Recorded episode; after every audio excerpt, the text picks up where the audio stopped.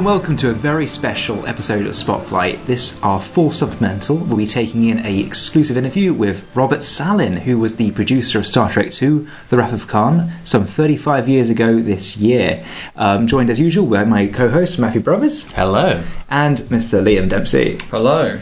Uh, Liam, will give a little bit of background how this interview just came about before we launch right in. The man who organised it for us has been on the show before, Mr. David Chumble. Um, he joined us for our first ever Spotlight supplemental Yeah, back thank you, this year, David. talking about the morality of Trek, and he, he will return to the show at some point. And he has arranged this interview for us uh, very, very kindly. Um, so huge thanks to David. Uh, we really appreciate it. Bob was a fantastic guest. It was a really fun interview. Um, he's got some great stories. I mean, we cover a lot of ground in the upcoming interview. You know, Bob's had a very storied career, which we learn about, and he's got some fantastic um, anecdotes to He's share. He's had like a, a, a wonderful time in the film industry these years, and his experience ranges from so many roles, right from when he started right up to present day. yeah, he's he's still working. I mean, you will find it hard to believe when you're listening to this interview, uh, but this is an 85 year old man, and he's one of the most vibrant people I've ever heard in my life. Um, a, an absolute joy to talk to, and yeah, we don't worry, guys. We talk about plenty about Star Trek, but there's so much else to talk about as well. Um, so, so whether you're into Star Trek or not, you'll find something to enjoy here. Fantastic. Okay, so without further ado, Mr. Robert Sallin. Thanks so much for doing this, Robert. No, my pleasure. It'll be great fun. I hope it, uh, I can provide you with something that's useful. Bob Sallin or Babs? Oh yes, that's so. What, what what is check is how to pronounce your second name. Salon. Okay, okay. I think was was that yours, Yeah, right? I, I win five pounds and um, do you prefer Robert or Bob or Ah, Bob? Okay, great, perfect. let's keep let's keep it friendly and informal. Brilliant, fine, fine, absolutely fine by us. So basically, the idea of the uh, show, um, Bob, is that all three of us, um, when we started this, uh, weren't we're not Trekkies or anything like that. We're approaching the show. Uh, from a kind of you know non-fan perspective and kind of think it's a similar experience for you, isn't it? Uh, with your approach to Star Trek when you first came on board. Absolutely. Uh, I was uh, not only not a Star Trek fan, I was f- almost oblivious of it.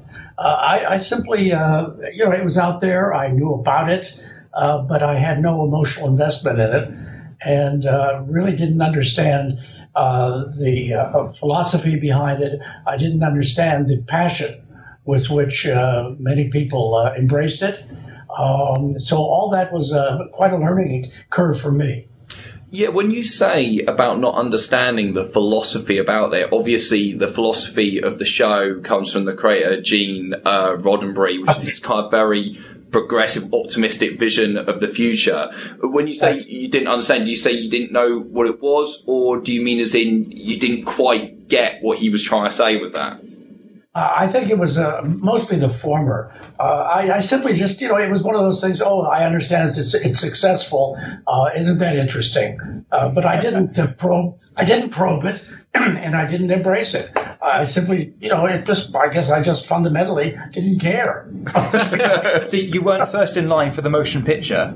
Absolutely not. Absolutely not. I guess I guess back then as well, fan communities weren't as large, or you know, without the internet as well. These days, you get massive communities, and back then, I'm sure there was one for something as old as Star Trek, because even it was approaching about 15 years, wasn't it, around mm. around the That's- early 80s. So, but even then, yeah, I guess you're a bit separate from it. Uh, yeah, I think I think there was a large fan base even then. Uh, I, I just don't believe that we had the uh, exposure. We didn't have the media uh, that you have today, and so I think uh, there were certainly the enthusiasts and in, in substantial numbers, as I learned uh, when I was doing the film. Uh, but um, I, I really think it's a function of social media and the fact that the franchise, uh, thanks to I believe Star Trek II, uh, it really became energized. Uh, I think it became if, if Star Trek II had failed, I think you would have seen a big drop off in the fan base. Uh, that was that's just my my perception, and I think the fact that we we did the job that we did, and particularly since the first one, while financially successful, uh, really um, you know was a source of some dissatisfaction to the fan base, as I understand it. Uh, so I think that number two put everything back on track and uh, gave it a booster shot yeah, I think I find that people um, who made Star Trek motion picture felt that they were going for the purest form of Star Trek, very big about the themes and that kind of thing, but they lost the heart of it, which I feel that Star Trek 2 reintroduces. So it not just pleased the average moviegoer, but also the fan base were appeased and won back over. Uh, that's very perceptive, and it's completely accurate.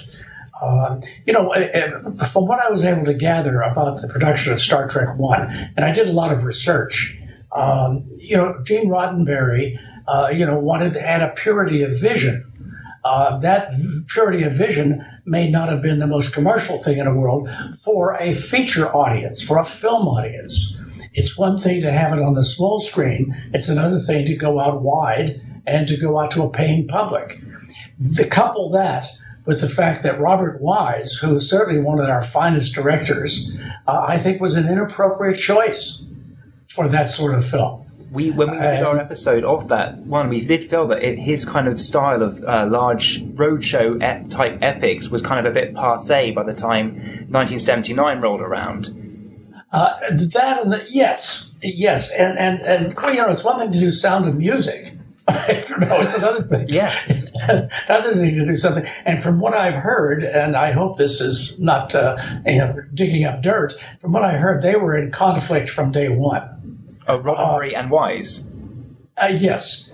Uh, and from what I also was told, I, this was I was told this by members of the cast uh, that they they they were in conflict about just about everything, uh, and they had uh, changes to the script were occurring not weekly, not daily, but hourly.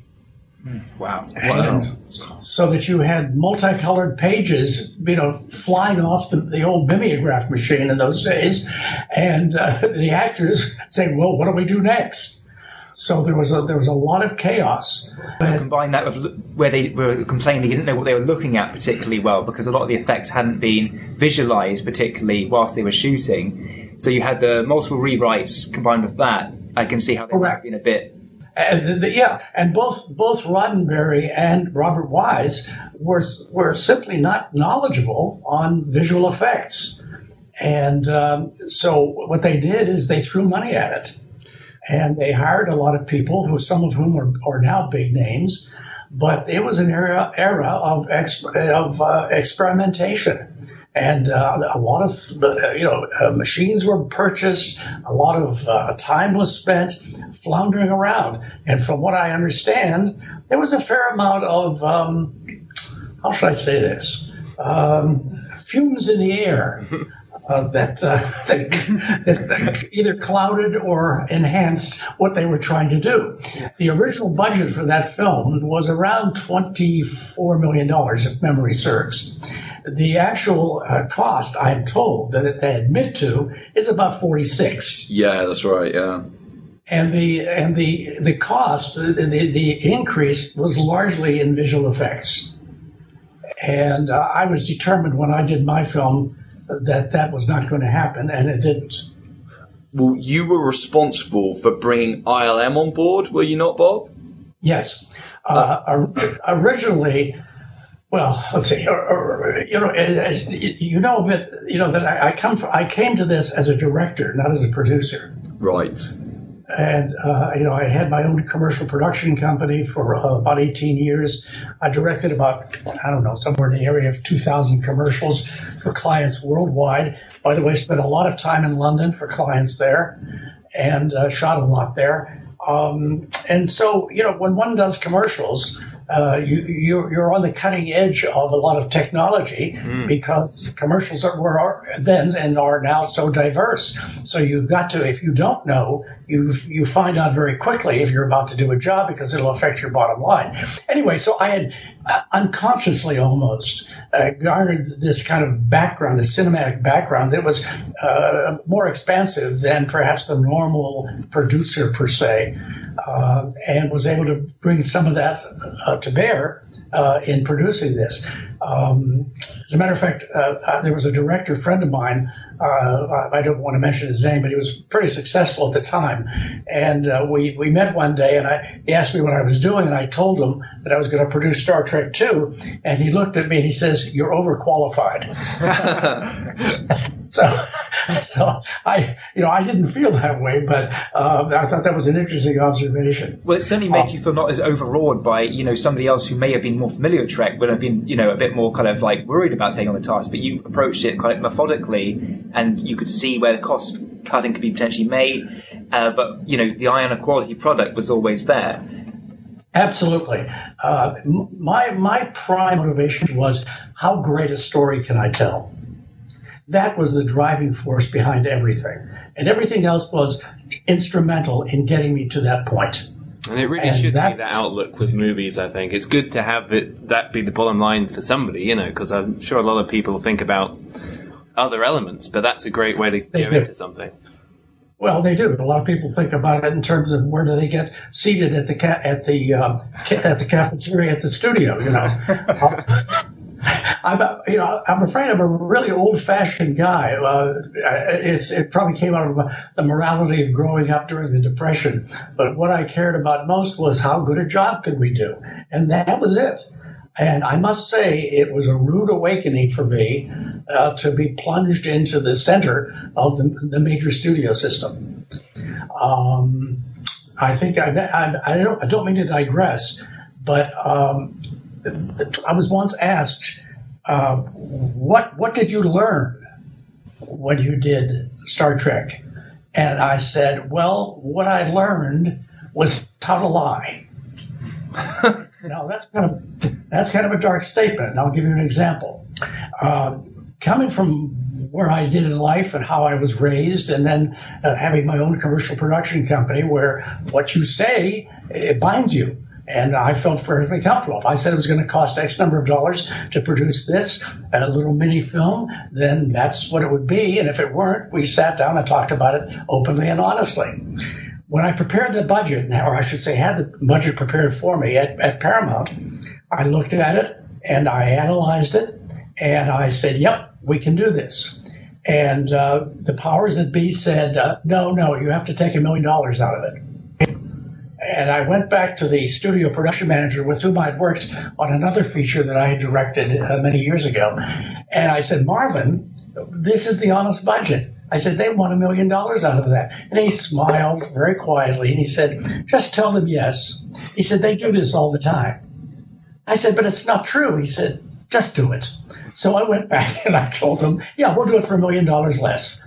And then it cost exactly what I said it was going to cost. And that's what they teach you to do. They'd be happy with like a million dollars over, I think, given the experience of the last Yeah, the Well, you know, when I when I finished the film, and I think I, I could be wrong. If memory serves, I think it was. I think the original budget was somewhere in the neighborhood of twelve, and I think actually I think I came in between twelve and thirteen. And um, when I finished it, I got called up to the administration building, and um, Jeff Katzenberg, who was still there at the time, got up from his desk and came around, and I'll never forget this, and stuck his hand out to me, and he said, shook it, and he said, "You did a heroic job on that film." his words, not mine. Fantastic. Uh, yeah, well, they must have been pretty happy. As I mean, compared to motion picture, it was very profitable because of obviously you managed to keep that budget uh, Right. low, kind of thing. And obviously, it, it made uh, I can't quite remember. I think it's something like eight times its budget. But yes, uh, you know, it was. I was very proud because I was proud of what it was, and I was proud that I had done it as I said I would. Um, that leads me to something um, I don't know if you were going to inquire about, but I've, a, a number of people have asked me recently why I never stayed on to do more. Yeah, that that is interesting. I, I've been wondering that is because obviously they continued on the original series films, and like you say, they were obviously very happy with what you did. So I presume kind of the, it was open for you to return, or Well, as a matter of fact, once again, I was called up into the administration building, and they said, um, "We'd like you to stay on and do more Star Treks." And I paused, and I said, "Well, I, I need to think about that." And um, they they said, "Well, you know, what's your concern?" And I said, "Well, uh, I said, what about Harv Bennett?" And they said, not my words, their words. They said, "We want him doing television." And so, see, that's what he was originally brought on board to do. And this was, in fact, produced through the television division, not the feature division. Oh, okay. Yeah, it's like it's strange to think of like this as a TV movie because it has none of that feel at all, and it was a lot of television talent even behind the camera, wasn't it? That, that Well, was fantastic. there was, the, well, uh, Robert, Gayne Rescher who was uh, who I chose as a cinematographer, had done some movies for television, but he had also done some important films for, I believe, uh, Elia Kazan. Uh, and I'd have to check his credits again. Uh, so there were uh, a number of people who came, who crossed both, crossed the line. They did both. Um, the editor was my choice, and he used to be on staff at my commercial production company. Uh, so, so there were some people brought in like that, but the the issue was, uh, you know, would I stay on? And uh, I went home that night, and I thought long and hard, and I came back and I made one of the two most profoundly uh, erroneous professional decisions I've ever made. Uh, excuse me, make that three. Uh, and that was, and that was, I turned it down. And that was partly done out, out of naivete, still not understanding that having a base at a major studio uh, with a parking place and your name on a building uh, is very important. And but the major driving force in all candor was that Harv had brought me aboard. Harv and I had gone to UCLA together, and he had offered me a position uh, years previous when he was uh, head of, I think, uh, the American Broadcasting Company's Western uh, offices, and he wanted me to be director of new program development. And uh, I, I turned it down because I had just raised the money to begin my own commercial production company, and I wanted to be my own boss. And um, so I, I ruminated, and I said, you know, even though Harv and I had serious differences uh, during the course, which erupted somewhat during towards the end, um, I couldn't bring myself to kick out the man who had brought me in. yeah. Yeah. It was a moral decision I made, and I lived with it. I turned it down. Otherwise, I would have gone on. Who knows how long I would have been there.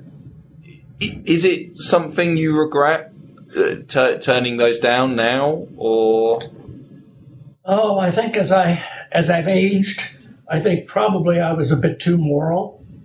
Uh, because I understand now that that's just the way the business is, and uh, the, the moral the word moral isn't in uppercase. In fact, it's not even in lowercase. it's in, in a self-destructing font of some kind that just disappears. Um, yeah, I, I probably should have stayed on. Uh, that that was the second of my, uh, as I said, my profound errors of judgment. have you seen the films that they made afterwards?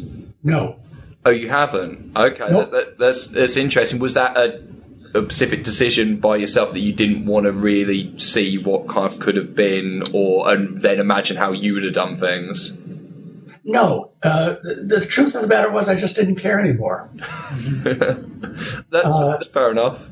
No, no, truly. I mean, I, I, uh, I, I just, you know, I feel as though I, you know, that old cliche. I'd been there and I'd done that, and I didn't. I was just, I simply wasn't curious. My mind was focused elsewhere on other kinds of things, and um, I simply had no desire to see it. I So I never did. it's not it's not escaped your attention. I think that um, they did continue using a lot of the template that you set up. Certainly, the uniforms you commissioned, the redesign from Bob Fletcher, like they are still using them today, pretty much, aren't they? Yes, and you know, uh, which amused me. I, I you know, I'd, I'd see some photographs or publicity stills or things, and, uh, and I'd see that. And I go, yeah, yeah, yeah, that, that was my idea. um, but the um, and Bob. By the way, I'm, I'm digressing. But Bob Fletcher was an incredible uh, man and talent. Uh, I loved working with him. He was so uh, inventive, so tasteful, and he got it right away. I mean, he really. He really knew how. Did, did you know the story about the dye tests? Yeah, you tried to like re- redo the original motion picture, well, the motion picture costumes to see if they could be salvaged in some way, shape, or form. But it was, was it just the, the actual kind of like the baby jumpsuit almost of them that just That's- never looked good, no matter what you did with it. you know, I always thought they looked like onesies. Yeah, yeah. yeah, yeah, yeah. They do. Yeah. And I mean, Well, they were like pajamas in the first one. It's just that very Exactly. muted color tone. It just felt like they were all going off the bed. Right, exactly. and, and, but um, so so the idea to to I wanted to use them in some. I wanted to save money, so I said, okay, how much of this can we salvage? So I asked Bob Fletcher to do dye tests on the fabrics to see what other colors we could make them. Do you still have them knocking about, Bob? The costumes, the dye tests. No, you know, I think I gave them away. I was just wondering if you use them as pajamas or something like that. I, the only one, the only one that might fit me would be Pavlov. I think. I think otherwise everyone's too large. no, I, I gave this away, but uh, it was a result of those dye tests. Where we actually did, he did recut the trou- the trousers were from that original material. Yeah. The tunics were all uh, uh, made. Oh, mate, the tra- trousers. are- Yeah, that's incredible. Um, but we like So the, the the away team suits as well, where they go across to Regula One. Have always been some of my favourite uh, Starfleet uniforms. I think this, the um, the one with the big collar at the back. It's it's fantastic. Wait, wait a minute. Oh, uh, forgive me. Which which suit is that? It's the it's the kind of big jackets that Kirk and um, and some of the other away team members the, uh, wear. yes, like the car coat. That's yes. right. Yeah. Yeah, uh, that uh, that was pure Bob Fletcher. I had nothing to do with, with that. It just spun off from the basic uh, concept of the costume. And by the way, I have to give Nick credit here too, uh, uh, Nick Meyer, because um, I felt that the, the uniforms should be more militaristic. Now, that was an intuitive thing. Uh, not, I wasn't being slavish to some Star Trek concept, but it was something I just felt, and that probably stemmed out of the fact that I served both in the U.S. Marines and in our Air Force as an officer. So I have a bit of a military background. Yeah. And uh, so some part of me said, "No, we've got to have. If I were running this ship, they would look. They would wear uniforms." Yeah. But it was Nick who said, let's do Prisoner of Zenda. Or, and I said, or do you want Prisoner of Zenda or do you want the Student Prince? And so we talked about that a bit. And then Bob Fletcher took it from there.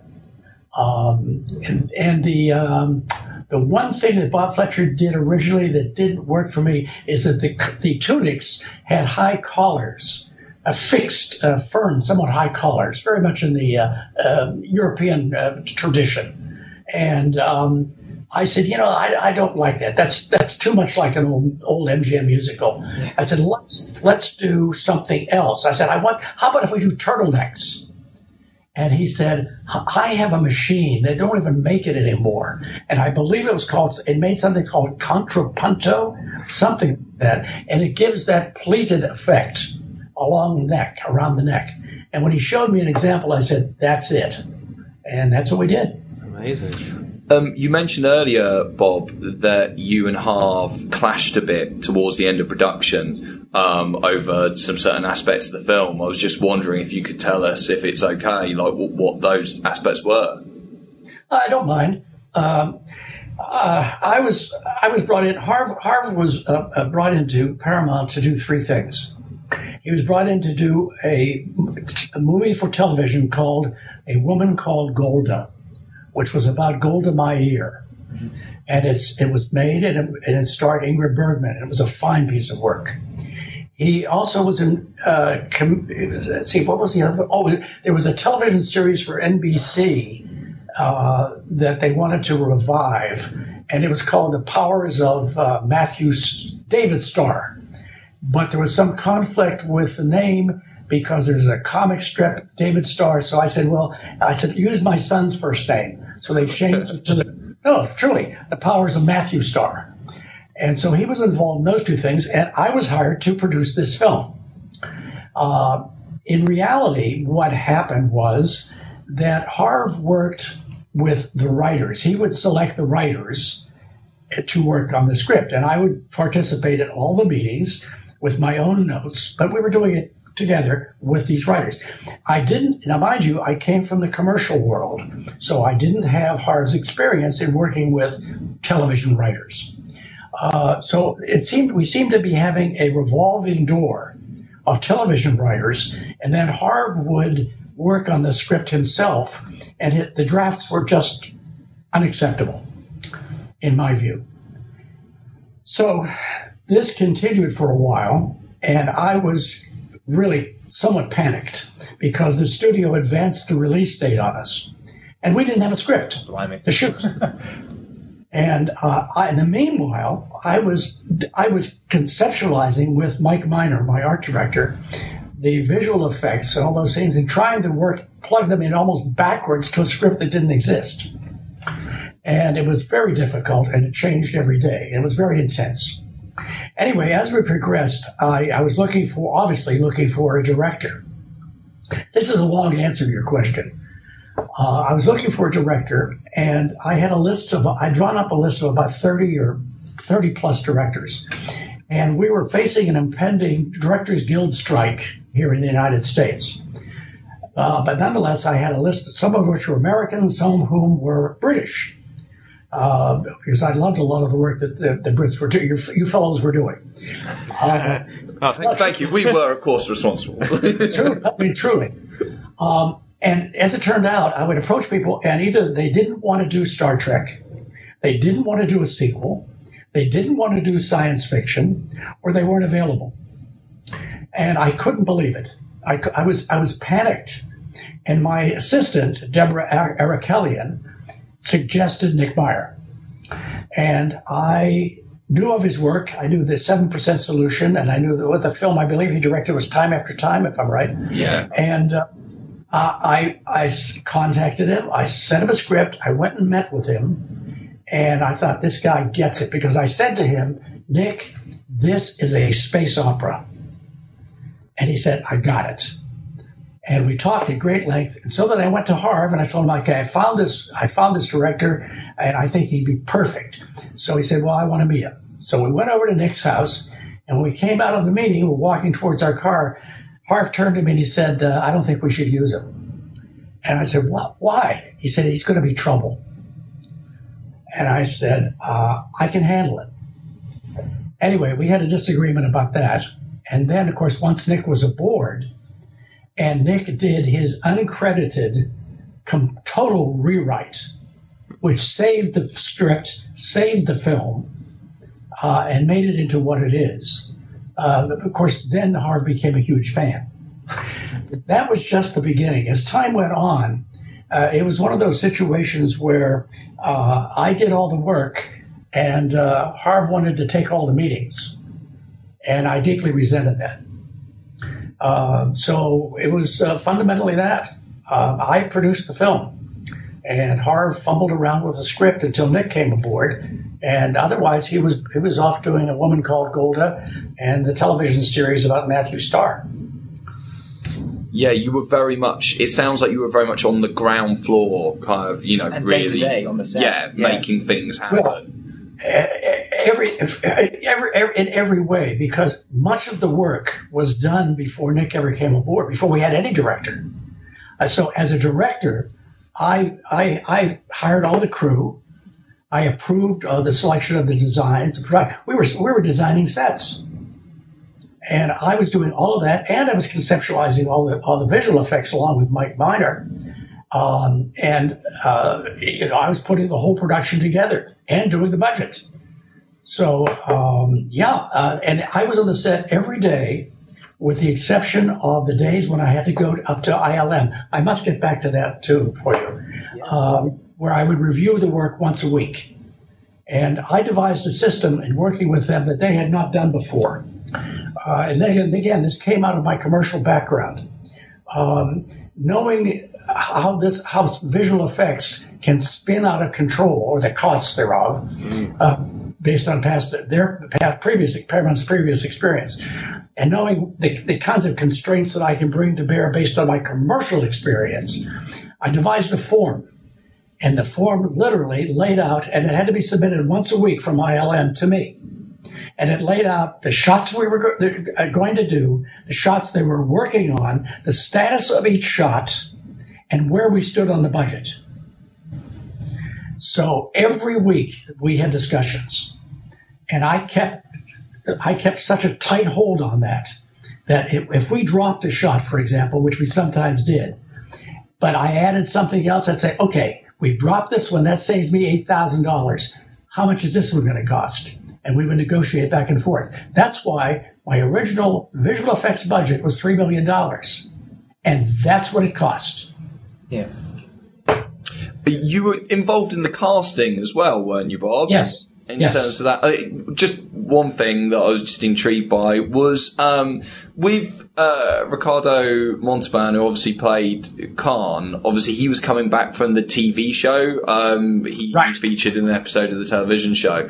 Um, Right. Being that obviously there's such a big gap between there, was there ever a consideration for recasting, or was it always going to be him again? Uh, here I have to give Harv credit. Okay. That was, that was Harv's idea. And uh, there was no problem whatsoever. Uh, Ricardo was delighted to do it. Uh, I can't recall what we paid. I, I mean, it's, it's been what 30 years, so uh, I can't recall what we paid him. But whatever it was, he had 10 days with us, and um, he was the consummate professional. So no, there was no there was no conflict. Ten days is all he was on set. Uh, 10, 10 days of shooting. Wow. It, Wow, It's such That's yeah. amazing, yeah. Yeah, we, we planned it very, very carefully. Uh, uh, there's a little sidebar to this. Um, what, his first first shot that Nick had him, had him do was a master shot in a medium close up, where he is in the on the sand planet, surrounded by his cohorts, and he and he's already captured uh, uh, Walter Koenig and. Um, Oh, uh, uh, the other actor, Paul, something. Paul Winfield. Paul Winfield, yeah. Paul Winfield, and um, he delivers it. So he, he shot this master and ran, he ran about a full load, so it was almost nine minutes, and he did it flawlessly. I mean, it was so perfect. There was no reason for another take, and uh, so I noticed that the next day, when Bill Shatner and uh, and uh, our, my friend Mr. Spock showed up, suddenly they were a little sharper on the set. They've got their bullets learned. You know, it's like playing with a double A tennis player. He's Suddenly- raising the game. Mm. It, it raised the game, it raised the bar exactly. It was very. fun. It's not that the guys weren't professional, but you know they'd been there, they'd done that, and they were just a little bit loose with it, which it was okay because it was still they were yeah, they were they were delivering good performances certainly. But after Ricardo, it's as though it's as though someone just lit a little fire under them. I wonder actually what order. The, there's the wonderful scenes where w- William Shatner is acting against the, the view screen and he's having a conversation with Khan, which would have been, I assume, pre-recorded. Was Mac- Ricardo's sides done first so that they could be played back to be for, for Bill to act against? I'm afraid I can't recall that. I just can't. It's I can't recall that at all. Because it's, it's, it's very interesting that this film doesn't ever have a scene where they're in the same room together, isn't it? So I was wondering how they got this great interplay because it, it really comes across chemistry, yeah. the Yeah. chemistry between the two adversaries. It, is that something that was ever thought about, um, Bob? The fact that they, they don't come physically face to face in the film. No.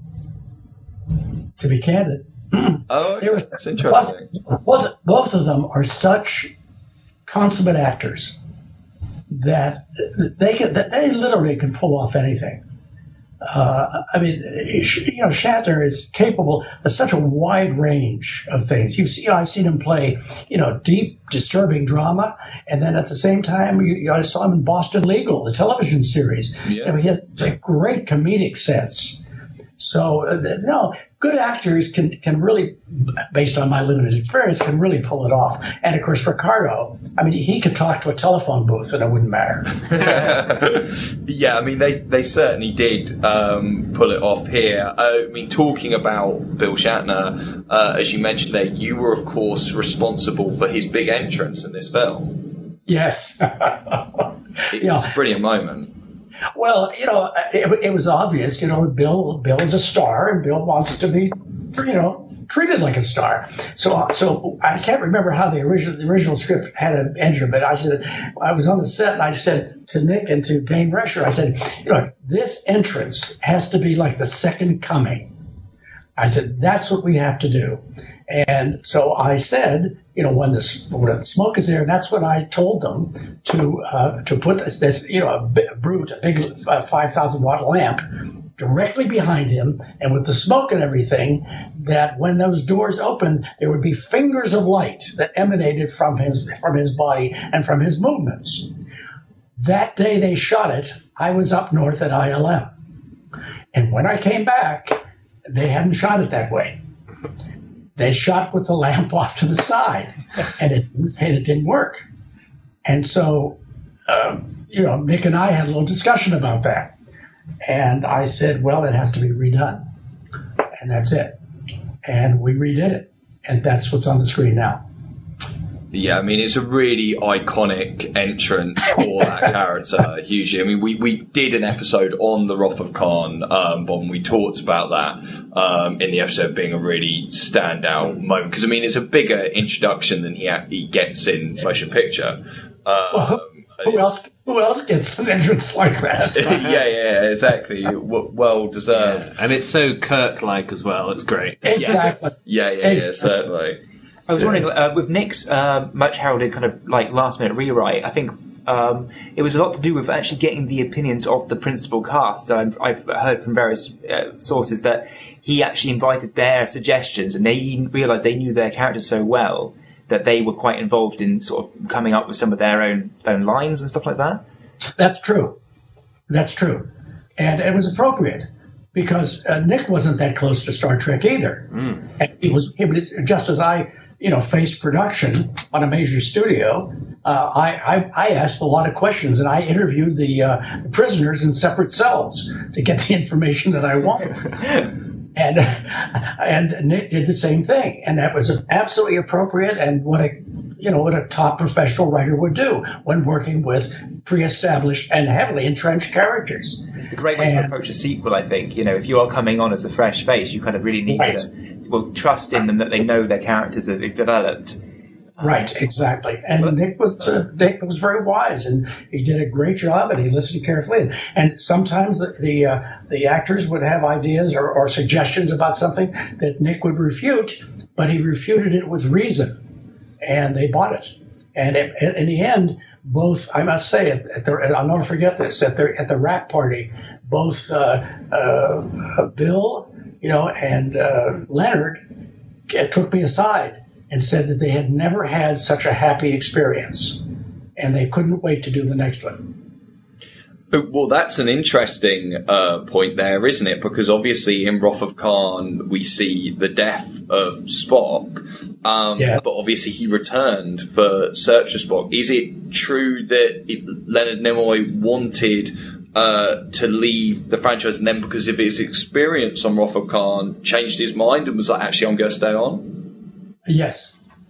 Uh, the story, the true story uh, behind all this, no matter what you read, uh, because I was there in the room, uh, was that Leonard didn't want to do any more Star Trek. Now, whether that was a negotiating ploy on his part, because aside from being a fine actor, Leonard is an ext- was an extremely intelligent man, and uh, so he declined. He didn't want to do it. And it was then, it was Harv's idea, who said, well, why don't we kill him off? And he approached Leonard with it. In fact, we both did. We had lunch. I, as I recall, we had lunch with Leonard. And uh, Leonard said, hmm, okay, I, I, I can get behind that. And The, the line was Leonard didn't want to put the ears on again. That's what he told me. he didn't want to. He was tired of putting on the ears. That's what he said.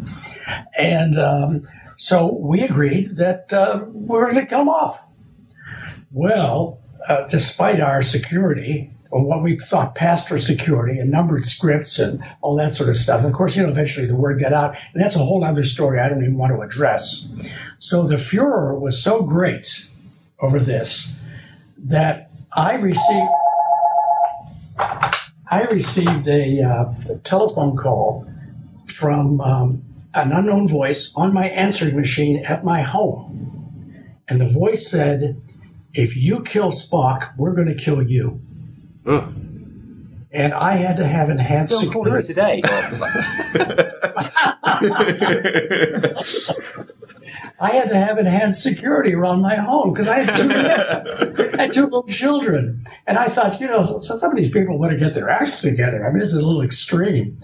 Well, anyway, so it went on like that, and uh, and the, um, the the ultimate idea was, well, and I think I suggested this. I said, look, this is science fiction in many ways. In science fiction, we can do anything. So why don't we intimate that there's a possibility that he could come back? And uh, Harv sold that idea, and I sold the idea.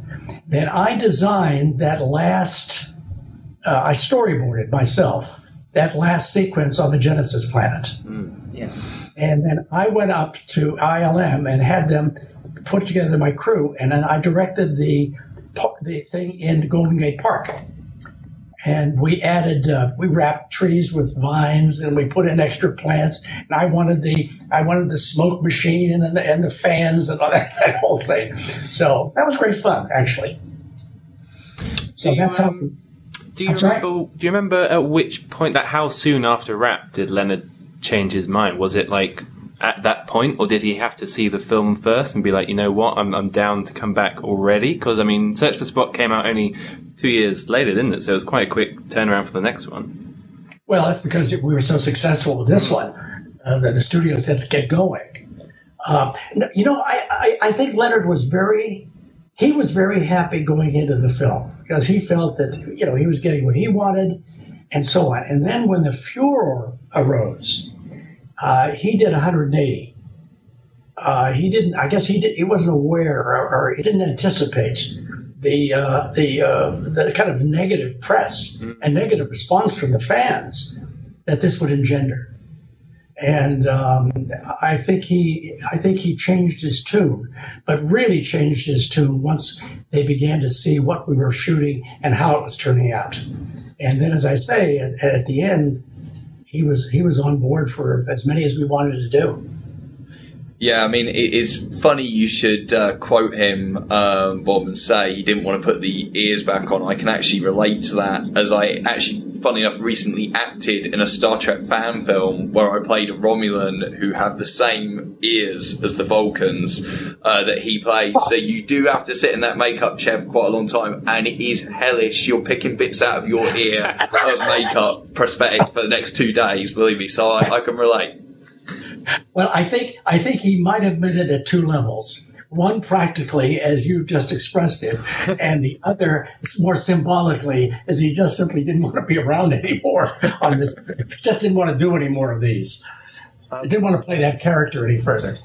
Well, like I've got quite a personal relationship with this film because it was the first one I ever saw, and it was actually almost the first introduction to Star Trek I actually uh, experienced, and it kind of what started me to sort of enjoy this show and uh, and the rest of it. But I think it's I think one of the main things was it was scary as a child watching this film. I remember the eels uh, and the well the earworms being particularly for a young lad like quite terrifying, and I think that you also had in that design. Uh, yes. Uh, what happened there was the script, the as we had it, uh, originally called for us some sort of a creature to attach itself to the neck of the uh, uh, of Chekov, and um, I said, guys, I said this is this is the trouble with tribbles. I mean, it's straight out of a, a TV show. You've done this before. And they said, they looked at me and they said, well, you know, you're okay. You're such a smart guy. You figure it out. and literally. So I said, okay, I will. so the next morning, I was uh, I went out to collect my morning newspaper, and I'm walking out the, my front door and along the pathway, and there crawling across was a slug. And I and I hate those things. They're just so slimy and just uh, you know. And I I looked at it. I said, hmm. I thought to myself, what if a miniature? What if a baby would go into the ear? I don't know where this came from, but that's this is the true story It would climb into the ear, and then when it grew, it had attached itself to the cerebral cortex. It would, and I went on and on and on. So I came back to the studio, and I called up our technical advisor at the Jet Propulsion Laboratory, and I said, "Is this feasible?" And he said, "Absolutely." He said, "There's a thing called the earwig." And I said, okay. So we stretched it a bit. And so, yeah. And so I, we, everybody came on board with that. I then went up to ILM and sat down with Ken Ralston, who was one of my two supervisors up there, and did about, I don't know, 12 or 13 drawings of different, and we decided it would be a mother who would be the host and the babies would be the initial insertees. And um, so that's what we did. And I have to tell you, it was more fun, not only conceiving of it, but rendering it and bringing it on the screen. And I loved sitting in the theaters with, I remember people cringing. I remember the couple sitting next to me, a woman burying her face in her hands, saying, Oh, that's the grossest thing I have ever seen. And I did an air pump and I said, Yes, this is exactly, exactly the response. Exactly what I'd hoped for. It was too hot So, for the yeah. British censors, even. Like, uh, they had to cut some of that back. Uh, no. I think, think in the cinema it was a little bit. They trimmed a little bit of that stuff, but we we, we all grew up on the uncut version, so we, we know the full effect of the eels. Yeah, well, it was 15 certificate over here, Bob, and like that's the Oh. highest rated Star Trek. Oh, I didn't realize that. I didn't realize that. Well, interesting. Uh, no, because the version we did, of course, I milked it for all it was worth. Yeah, so to young kids in the video shop, your film was the cool Star Trek film because it was the higher rating. Um, we just wanted to ask you one more thing before we want to discuss other aspects of your career as well, to be honest with you. But there's um, one more thing I wanted to ask about Wrath of Khan was obviously last year uh, they brought out a kind of remastered Blu-ray director's cut version of the film, which you actually appeared on one of the um, uh, featurettes on the Blu-ray for. Uh, Right. Did you did you see the director's cut? Um, and did what did you think of it? The changes and such. It's it's it's fine, and Nick and I talked about it, and it's fine. The, the changes were so minor. Uh, as I remember, primarily it had to do with the young man in the engine room who had been killed uh, and, or treated, and so on. And I remember that we had lopped some of that out uh, for some ridiculous reason, and so Nick put that back in. But even he considered that uh, what, what he put back in to be minor. Okay, cool. Um, we wanted to talk about uh, other aspects of your career as well. There's there's a couple of things um, that I've picked out. Uh, one of which is uh, I actually watched the Picasso Summer recently. Oh my Um, god! and- Oh my god! uh, which of course uh, you do. Now I've I've read that y- you came on late in the day to kind of take over this film. Uh, How did you come involved in that? Uh, my company was hired to do the post production for the first, I hesitate to use his name, Bill Cosby special on NBC. And, uh, this was because, uh, again, another friend of mine uh, was uh, part of the company that managed Bill Cosby. And uh, they asked us to produce the, the whole thing that led up to the live segment, which took place at NBC. So you transition from the part we would film to the to the live segment, and it was about 15 minutes. So uh, I put, you know, we had a crew together. I ended up directing that uh, in South Philadelphia with Cosby, and um, and it was very successful. Everybody was very happy, and the show was very successful. And then when Picasso Summer came around, my friend again, the producer, came to me and said, uh, you know, I'd like you to be involved in this, and we'd like you to do all the post production, or have your company do it, and I'd like you to produce any of the additional photography that we have to do in the United States. So I said, sure. Uh, I, you know, I, I'm hesitating here because it sounds like I, I have only negative things to say about some people, but I have to say it. So I was asked to, to, go and meet with um, with the producer and with Serge Bourguignon before anything was done at the Bel Air Hotel. And uh, we sat, we talked for about an hour. And when we exited, my producer friend turned to me and said, What do you think? And I said, I think you're asking for trouble. And he said, Why?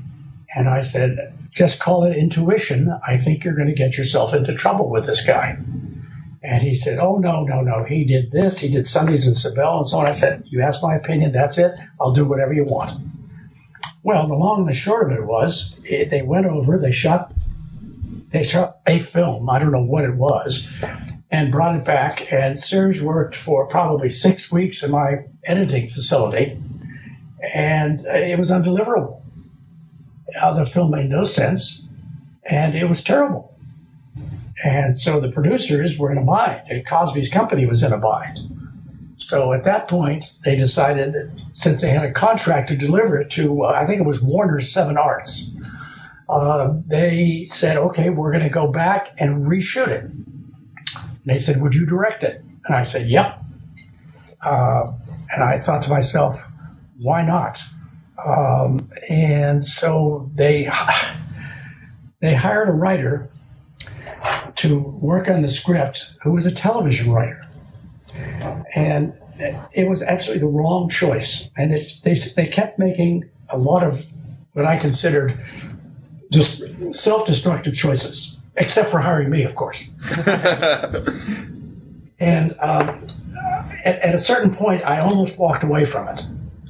Uh, and then I thought to myself, well, Bob, you have a choice.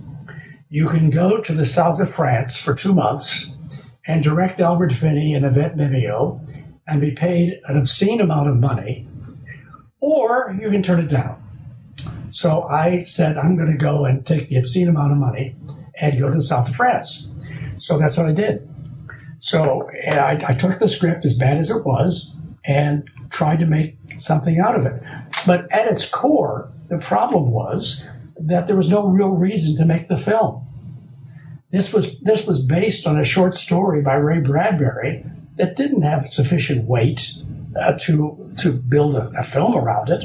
And the excuse and it's the excuse that they were going to beat Picasso, which was a lie, by the way, uh, and do the animation uh, was at, at, at, best something I not I would I would never have done.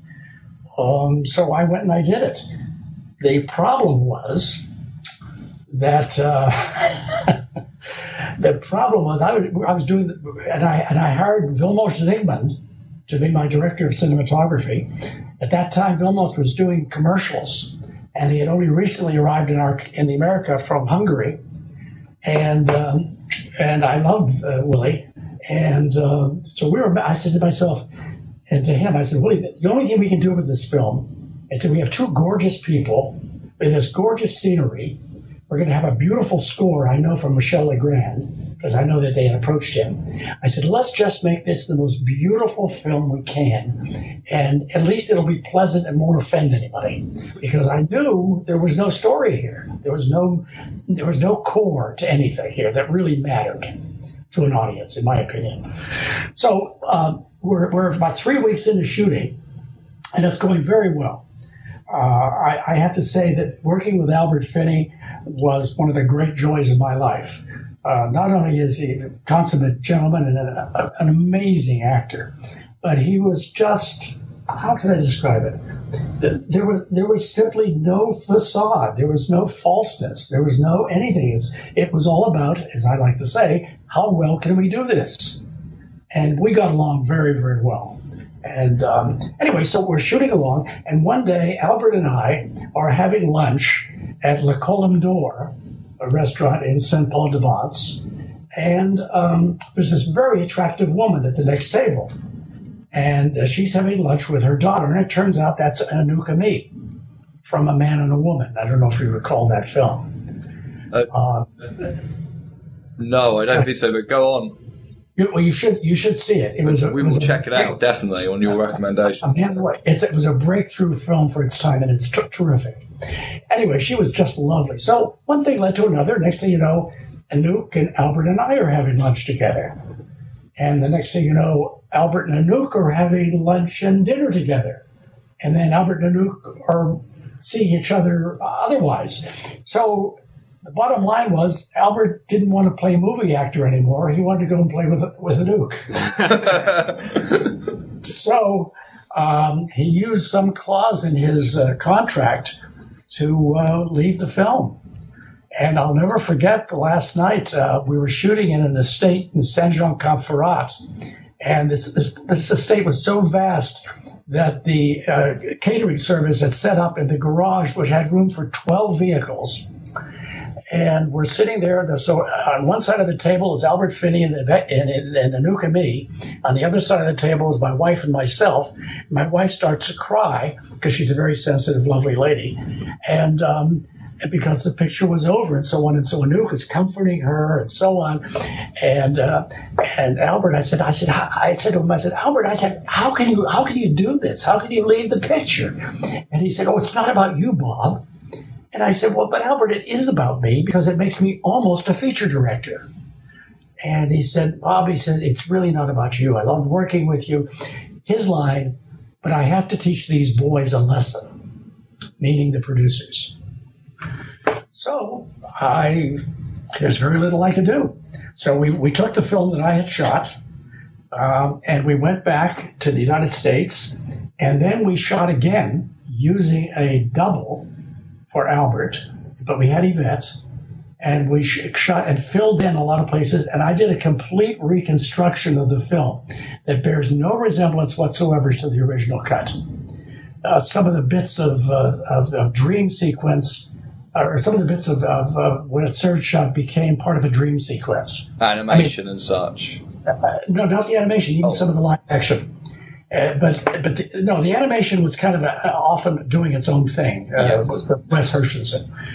Um, anyway, so that's in a nutshell, sort of sort of the story. I mean, um, so uh, Bill Dornisch, who also cut Star Trek for me, uh, cut this for me, and at one point, we looked at each other in a sort of a immodest way and said, you know, if we ever could show this to the Academy of Motion Picture Arts and Sciences and get up and explain each thing that we did, we'd both get Academy Awards.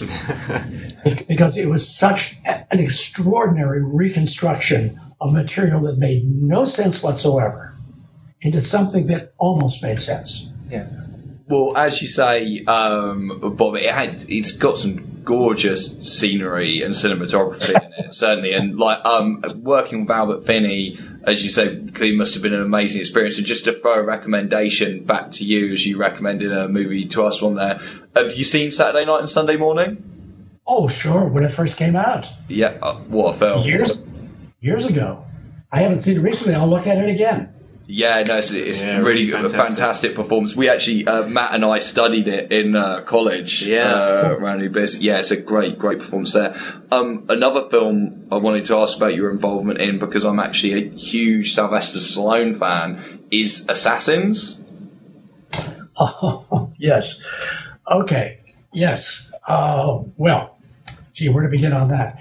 Dick Donner, who I still think is one of the greatest directors we've ever had I think I think Goonies. I think uh, his take on Superman, mm. which set the, set the, the, the, pattern for for you know comic book heroes. Uh, you know, for his sensitivity, uh, he did a film called Inside Moves, which is just a lovely, lovely personal film. Um, and Lethal Weapons, which were huge commercial successes. Um, I, I, he and I have been friends for since um, for about 60 years, and, um, and this I'll tell you the truth. Uh, I was approaching retirement from the Directors Guild perspective. And in order to qualify for the, I, hope, I, I, don't know if you find this interesting. But in order to qualify for continued medical insurance, you had to have worked within a certain period near, close to your retirement. And I wasn't directing. I was developing other projects and so on and so forth, but I wasn't directing. So I called Dick and I said, here's the problem. He said, no problem. He says, I'd like you to do direct all my second unit for Assassins. I said, will you do it? I said, of course I'll do it. So that was that. And that's why I did it. And how was that experience? I mean, what what kind of do you remember? Kind of what sequences you had involvement in shooting? Every bit of the action, all the chases and the fights and the cars flipping over and the stuff, and it was and it was something to be candid I'd never done in commercials. And uh, my second unit crew had 140 crew members. I had five cameras, I had two helicopters, and I had unlimited access to the uh, freeways in Seattle. And I mean, it was, I, I, I felt, I mean, talk about a power trip. That's all the fun stuff. No, it- And also, you think Dick Donner it's might so want much- to do those bits himself. I mean, he really, like, you know, like, gave you, like, the, the, the most, what sounds like the most fun parts to do. Yeah. No, you know what? It's funny. Dick Dick doesn't really like doing that stuff. It's really interesting. You know, he's really a people guy. He's he has a, an incredible sense of humor, an incre- incredible amount of sensitivity, and he loves actors and he loves working with them. But this kind of stuff is he, he's he, I mean he'd do it if he had to, but he doesn't really like it. So um, I didn't mind because it was a high for me. I'd never done it before, and uh, I remember once after the first shot, we had to flip a police car, and I looked at the footage. and I said, "Oh God, that didn't work. That doesn't look right." And I, I was so embarrassed. I went to Dick and I said, "Dick, uh, you know the shot didn't work. What shall I do?" He says, "Do it again. Get another police car." I said, "Oh, okay." And that's the way it was. Whatever you wanted, that's what you got. It's amazing to have that unlimited resource of, like, mid Yes, precisely. 90s Warner Brothers, like, you know, money just to, they, they just do it again and again until it was right. Right. Forgive me for jumping back just a moment, but the film you haven't mentioned about Albert, of course, is one of my favorites. Is Tom Jones. Oh, okay. Yeah. No, tell us more. Well, that's the- Well, I mean, that's have you seen? it? Have you seen? it? He won. The, I think he won the Academy Award for it. Yeah, it's it's not very well available these days. I think that's the trouble with that one. Ah, ah. I ah, think it's, bad. it's, it did win Best Picture, but it's one of the few that kind of seems to have slipped through the net. Like being, I mean, it's due for a rediscovery. I think probably because and also Two for the Road that he did with Audrey Hepburn. Yeah. Like, I mean, I, I haven't seen either of those. I'm gonna have to track them Oh. down because. Oh, Uh, those, those are Any backlash. absolutely, absolutely wonderful, wonderful films. yeah, they- they- he's a brilliant actor. They they just, so much charm, so much. They're just delightful. You've got to see them. In fact, I, I had dinner with uh, Stanley Donen uh, in London, uh, who directed uh, uh, Two for the Road. We had a, a long talk about how he uh, planned out the parallel structure of that story. Anyway, that's a whole other issue. Um, I'm sorry, I, I've, I've diverged from where we were going. So. It's fine. We're building a list of uh, Bob recommendations, and we're going to track them all down after this. Believe me. Uh, Good, good. I hope you enjoy them. Um, Uh, it's so anyway, that was, sorry, Yeah, go go on. No, I say so. That was pretty much the assassins. I think I shot for six weeks, and um, and most of it was at night, in the rain, in Seattle. It was cold. How was it working with Sly? Uh, never had to work with him. Oh, okay. Was, we always used doubles. Oh, so he wasn't do- getting involved in his own stunts then? No, no, no. He he, he wasn't doing a uh, uh, what's his name? Tom Cruise. Tom Cruise. yeah. Uh, he's like, let, He he wasn't, wasn't a Scientologist. I don't know. um, Uh, it's funny you should mention about um, Dick Donner actually not being more interested in the actors and the characters because that really comes out it, with the Lethal Weapon series in the sense Absolutely. because although the action is amazing, the thing that keeps you invested in those films is the characters of Riggs and Murtaugh, and they're, they're, they're so iconic. Absolutely, and th- that is Dick's sensibility, sensitivity, and strength. I mean, he he's a, he's just a master storyteller, and his stuff has a humanity about it that uh, other other films just don't. And particularly No, you action films, you know, Yeah. you want to, to be in all that carnage to be able to connect with the people Mm-hmm. involved in it and actually want them to kind of Right. get through it. It's it's a it's a rare gift. Right. Um, you know, he like most directors in Hollywood, you know, have had their good ones and their not so good ones. And there were some films, he, you know, we've talked about them. You know, he, he said he said his instinct told him not to do it, and he didn't listen to his instinct, and you know, he wasn't happy. Uh, but on, on large, uh, by and large, if you look at the body of his work, uh, I think it's enormously impressive. I recently ran Goonies again, and I'll tell you, it's it's as good today as it was 20 plus years ago.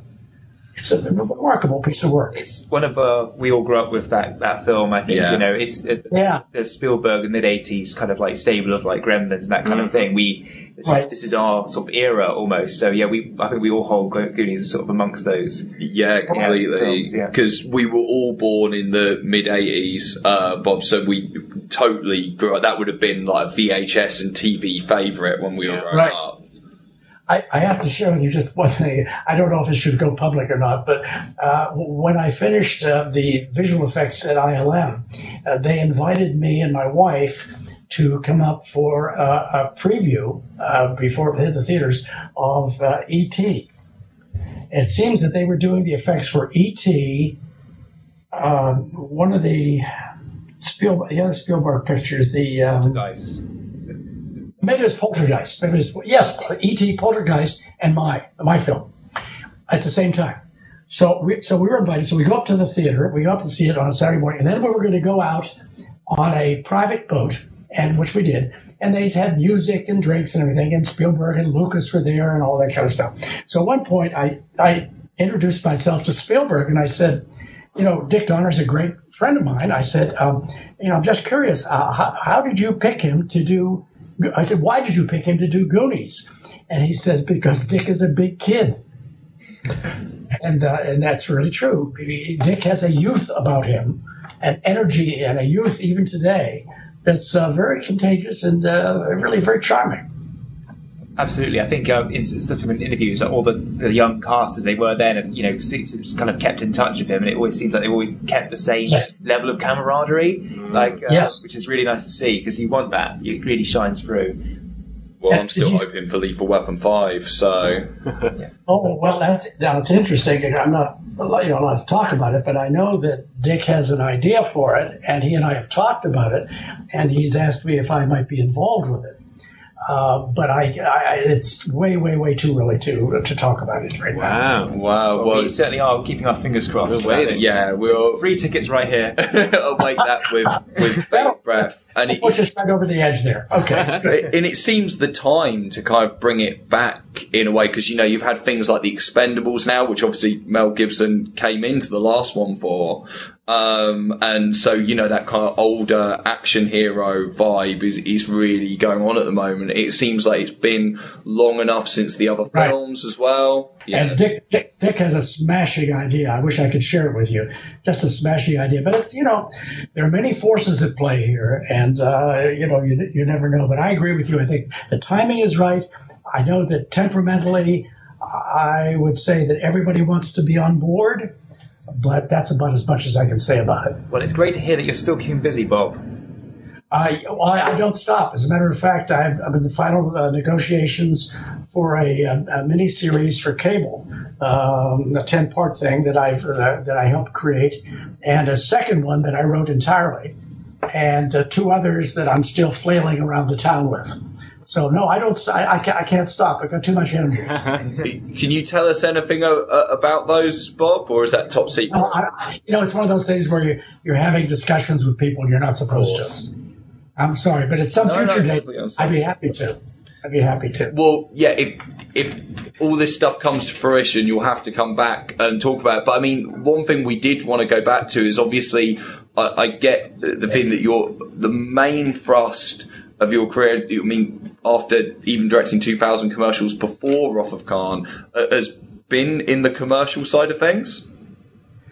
Uh, no, I did go back. Well, you know, once what happened is when I turned down Paramount for Star Trek, I immediately sold three scripts. To to to one to two to Universal and one to TriStar, and uh, so I, here I was all set to produce three pictures, and it's absolutely uncanny as to what happens two of them were to star an actor named John Candy.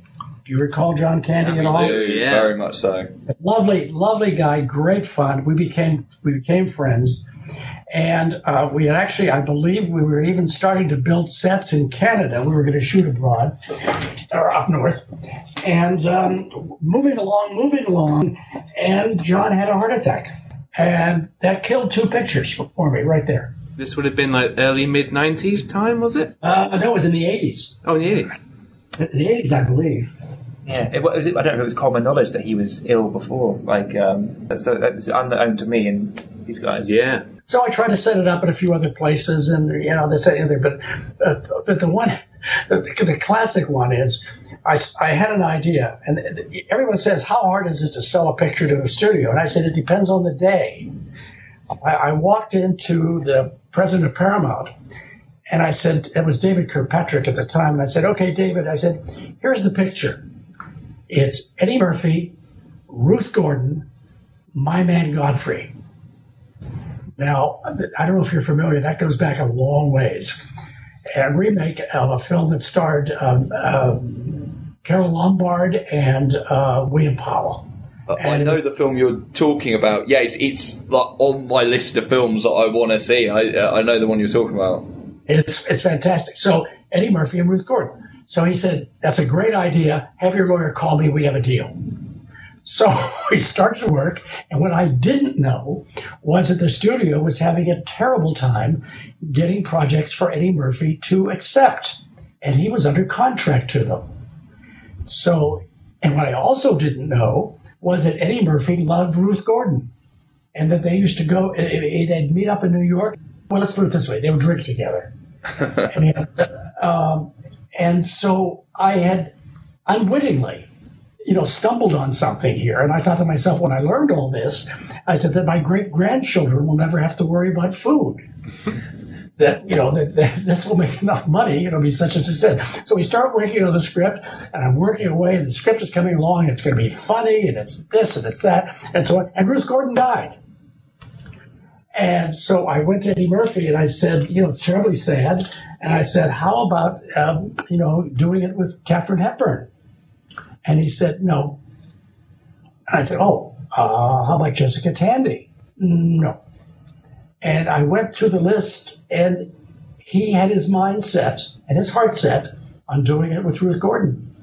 And that was the end of that project.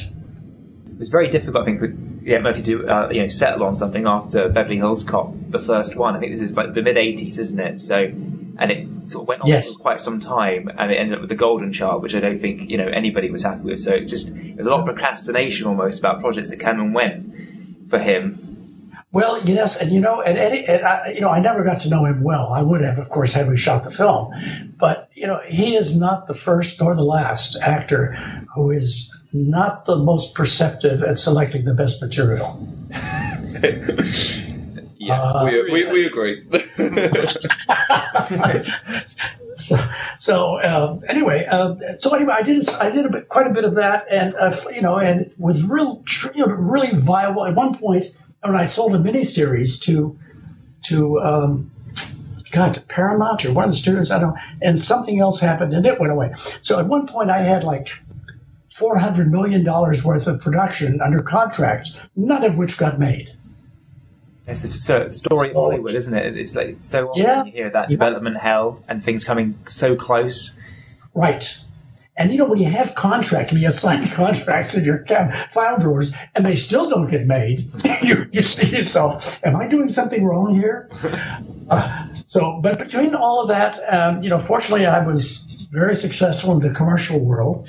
And uh, periodically, uh, you know, people would still come to me and say, you know, would you do this large package of this and that independently? And I said, sure, I'll do it. And so um, life went on, and I went on, and um, I, I've, I've, live and I continue to live a very good life. We had a second home for 30 or 40 years in Sun Valley, Idaho, and I used to ski for four months a year and hike for four months a year. So it, it wasn't all too, too terrible. It all sounds pretty good uh, to me, Bob. But I mean, it is interesting to hear that basically behind the scenes, you've kind of consistently had all these other kind of projects kind of bubbling under uh, the whole time. Probably had involvement in things that we don't even know about, Yes. like in terms Yes. of yeah, because it kind of it sounds like someone uh, you know you you've kind of just had your finger in so many pies throughout the years and tried your hand at everything. Well, you, you, you know, as an independent producer, you have to, and I mean, because otherwise you never, you can't put everything behind one, or otherwise you'll, you'll, you know, you'll never succeed. And I, I, I hate to be uh, blunt about this, but uh, I don't know how some independents survive, because if I hadn't enjoyed the success I did, uh, to have the um, security of um, you know of to being able to take care of my family and so on, I don't know that I could have persisted in the industry. So even, even that's even with you kind of almost spread betting over two or three projects at a time. If you hadn't had that day to day commercial work, you know Right. if that was keeping you kind of your hand in really in, in Hollywood. You have to kind of have sort of a lot of money to speculate, it, almost to play that game. That's right. That's right. Are there any commercial projects you worked on, uh, Bob, that are real favourites of yours? Because I mean, you you've directed and were involved in so many over the years. Well, I, my favorites are all, I, I suspect, older than perhaps you chaps are. uh, uh, I think I, I did so many, but this goes back to 1970. I won the grand prize at the Venice Film Festival uh, for the best commercial worldwide.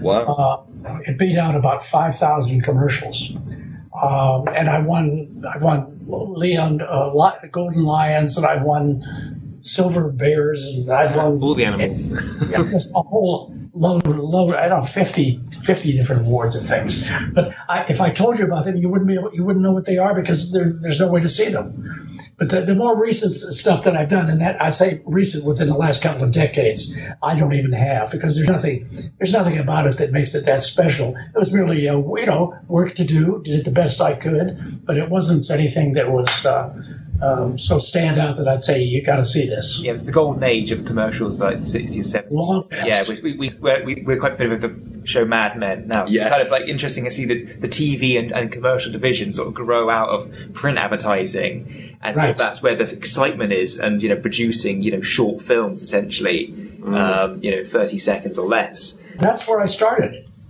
Uh, when I served in the military, when I came, I had a d- degree in film from UCLA, and then I was commissioned as an officer in the Air Force, and I made films uh, all over Europe, Africa, and the Middle East for almost four years.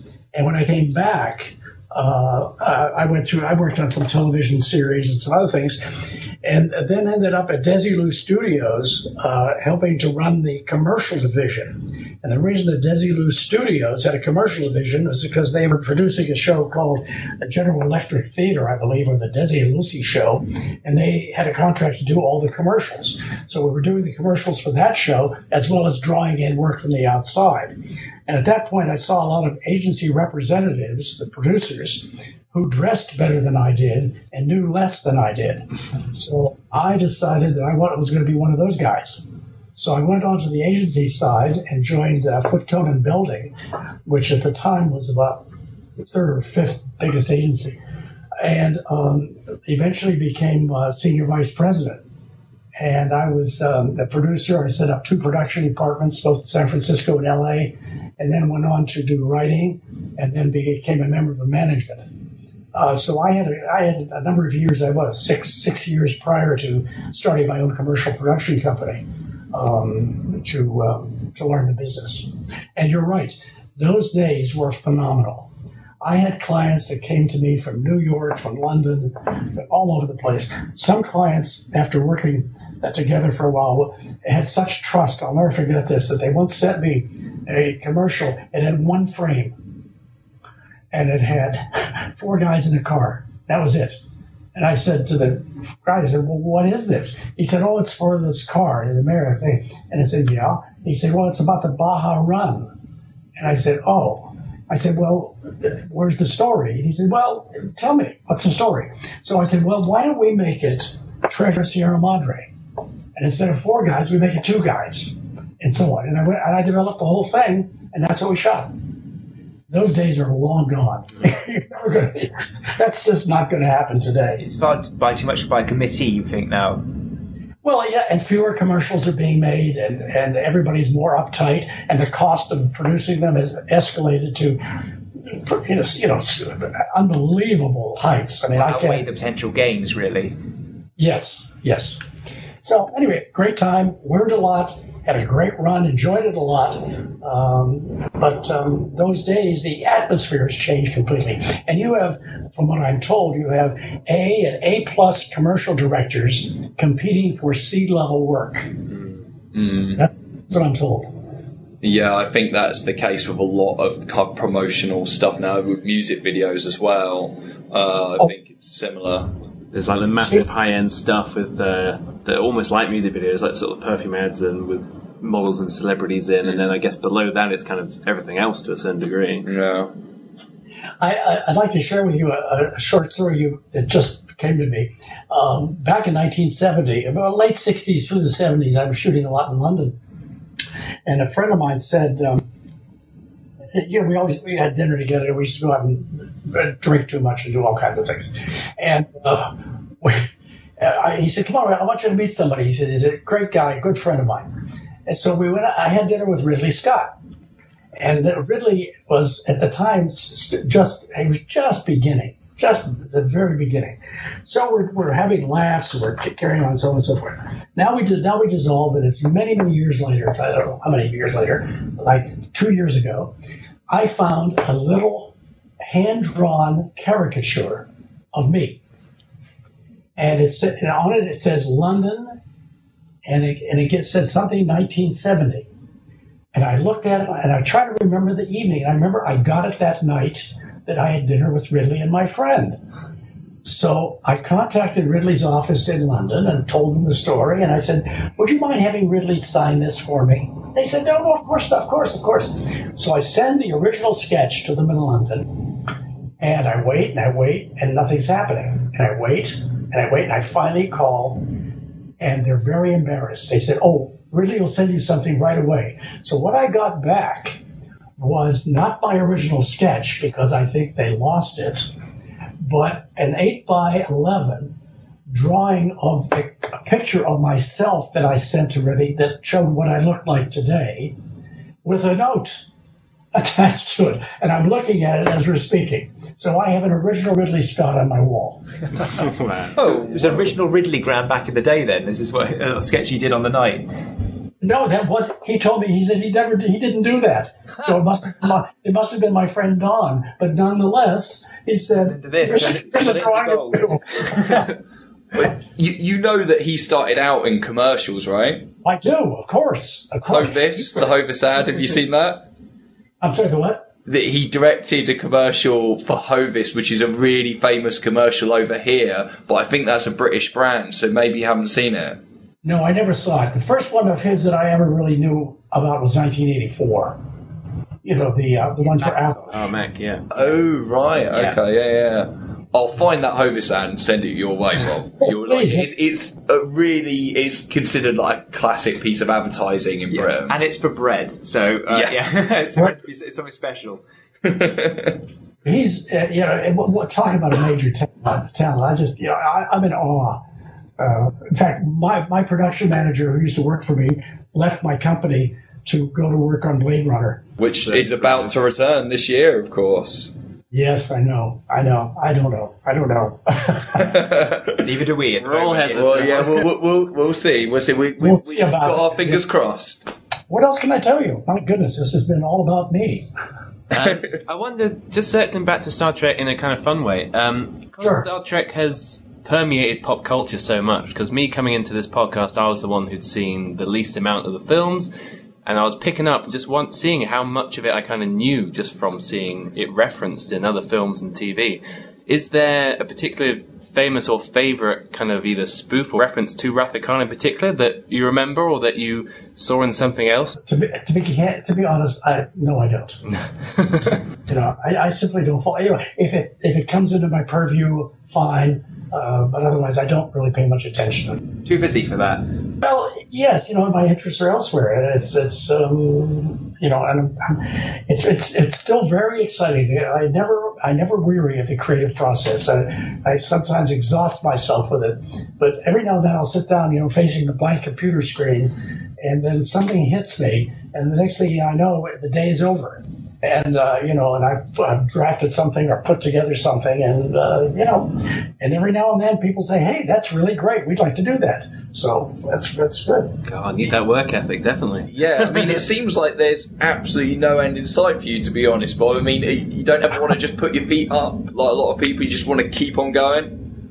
Uh, uh, yes and no. Uh, as I told you, I, when uh, up until recently, when, when we had our our second home, uh, when there were you know dry periods or when the muse wasn't in my house, uh, I would we go to our home in Idaho, and I had no problem whatsoever in uh, skiing, skiing the winter away and partying, and uh, in the summertime hiking up 10,000 feet to glacial lakes where no one's sort of, no one's about. And um, no, I had no problem at all with that. But every now and then, and well, I would say now most of the time, I still have the um, the energy and apparently the uh, uh, the wherewithal, the strength to um, still go at it. But I have to tell you, at some point in time, I, of course, I'm going to give it up because, as you might suspect, I'm not a young man. So uh, my time, yeah, you're certainly sounding pretty vibrant to us, Bob. Well, I'm going in September 22nd. I'll be 86. Wow. Oh, yeah. yeah, you do do not sound it, mate, at all. well, thanks. And by the way, I'm so sorry that we had to cancel our trip, and I was looking forward to meeting you all. Oh no, of course it's absolutely fine. Uh, we completely understand. All, all, we can hope is that your lovely wife is having a speedy recovery. Well, she she's on the mend. Uh, we're going to try to reschedule for next year. Uh, there's a she was going to go on a uh, cooking tour to um, uh, northern Italy, and then meet me in London. So next year, I think the cooking tour is going to be in Sardinia, and so I think she'll go there, and then we'll meet up in London. So I'll, I'll certainly be in touch with you. Paul's just come back from Italy. Oh, yes, my honeymoon. Yeah, beautiful. Oh, well, congratulations! Well, well done, well done. If you do come back next year, Bob, if you would be yes. up for it, we'd love to meet you and record like a, a, second part. Absolutely, I'd be, I'd be delighted. This this has been great fun, and I, I hope you've got enough material out of it to be considered. Yeah. Absolutely fantastic. Yeah, be more than generous, Bob, with your time. So yeah, thank you very thank much you so much. me. Uh, well, thank, thank you both, all of you, I should say. it, was, it was my pleasure, fellas. You, you guys are great, and I wish you continued success. Well, thank you again. Take care, fellas. Thank mate. Have a great night. Bye Cheers, now. mate.